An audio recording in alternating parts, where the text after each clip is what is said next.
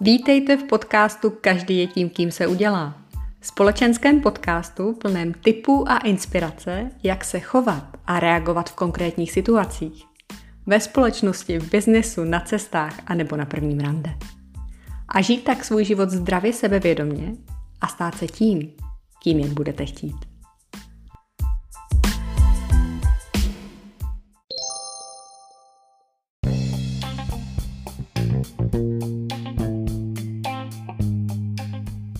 Účastnit se debaty na téma, o kterém nic nevím, není v rámci společenské konverzace až zas tak nic neobvyklého.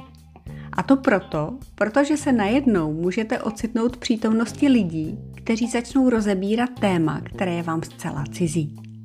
Nebo nastoupíte do nového zaměstnání a vaše první setkání s novým šéfem začne otázkou související s firemní politikou o které ještě v rámci takzvané počáteční firemní slepoty vůbec nic nevíte. I když je všeobecně známo, že nikdo nemůže vědět a znát úplně všechno, ani jedna z těchto situací není vůbec příjemná a může velmi negativně rozvyklat vaše sebevědomí. A právě proto je v rámci společenské interakce víc jak prozíravé se na takovéto situace připravit a nacvičit si neznalkově reakce. A jak na to? V těchto a podobných situacích platí víc než kdy jindy, že naše pocity ovlivňují naše reakce. První vteřina vaší reakce bude tedy neverbální, takže se musíte soustředit na to, abyste nereagovali zaskočeně, což znamená neustupovali si dozadu, nezačali si dotýkat obličeje, sahat si do vlasů, nezačali si pohrávat s hodinkami, manžetovými knoflíčky, šperky a podobně. V rámci společenské konverzace nejlépe funguje to, že se při dotazu na něco, o čem nemáte ani nejmenší ponětí, na vteřinu odmlčíte. Postavíte se zpříma, zacílíte oční kontakt na tazatele a s malým úsměvem řeknete například toto. Upřímně zajímavé téma, ale pro mě v naprosto neznámých vodách. Prosím pokračujte, ráda se dozvím více. Pokud se naopak ocitnete v zasedačce se šéfem, který zacílí otázku směrem, o kterém také nic nevíte, postupujte stejně. Na vteřinu se odmlčte a poté sdělte například toto. Aktuálně k tomu sbírám veškeré informace. Prosím však o trpělivost, do příště budu schopna předložit konkrétní návrhy.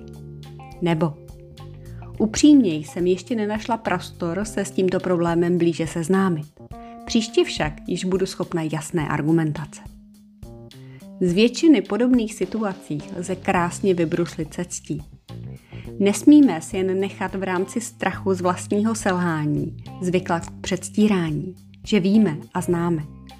A nechat se pak jednoduše nachytat, že tomu tak není. Přiznat, že něco nevím nebo neznám, není ostuda. Přesto máme tendence se za to stydět a cítit se méně ceně.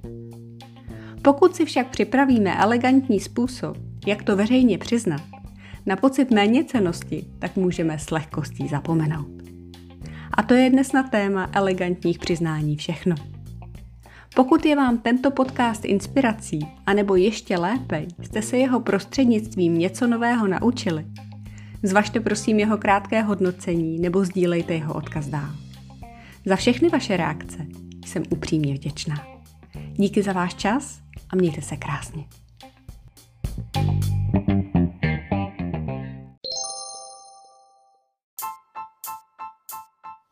Nacházíte-li v tomto podcastu inspiraci a motivuje vás, sdílejte prosím jeho odkaz dál.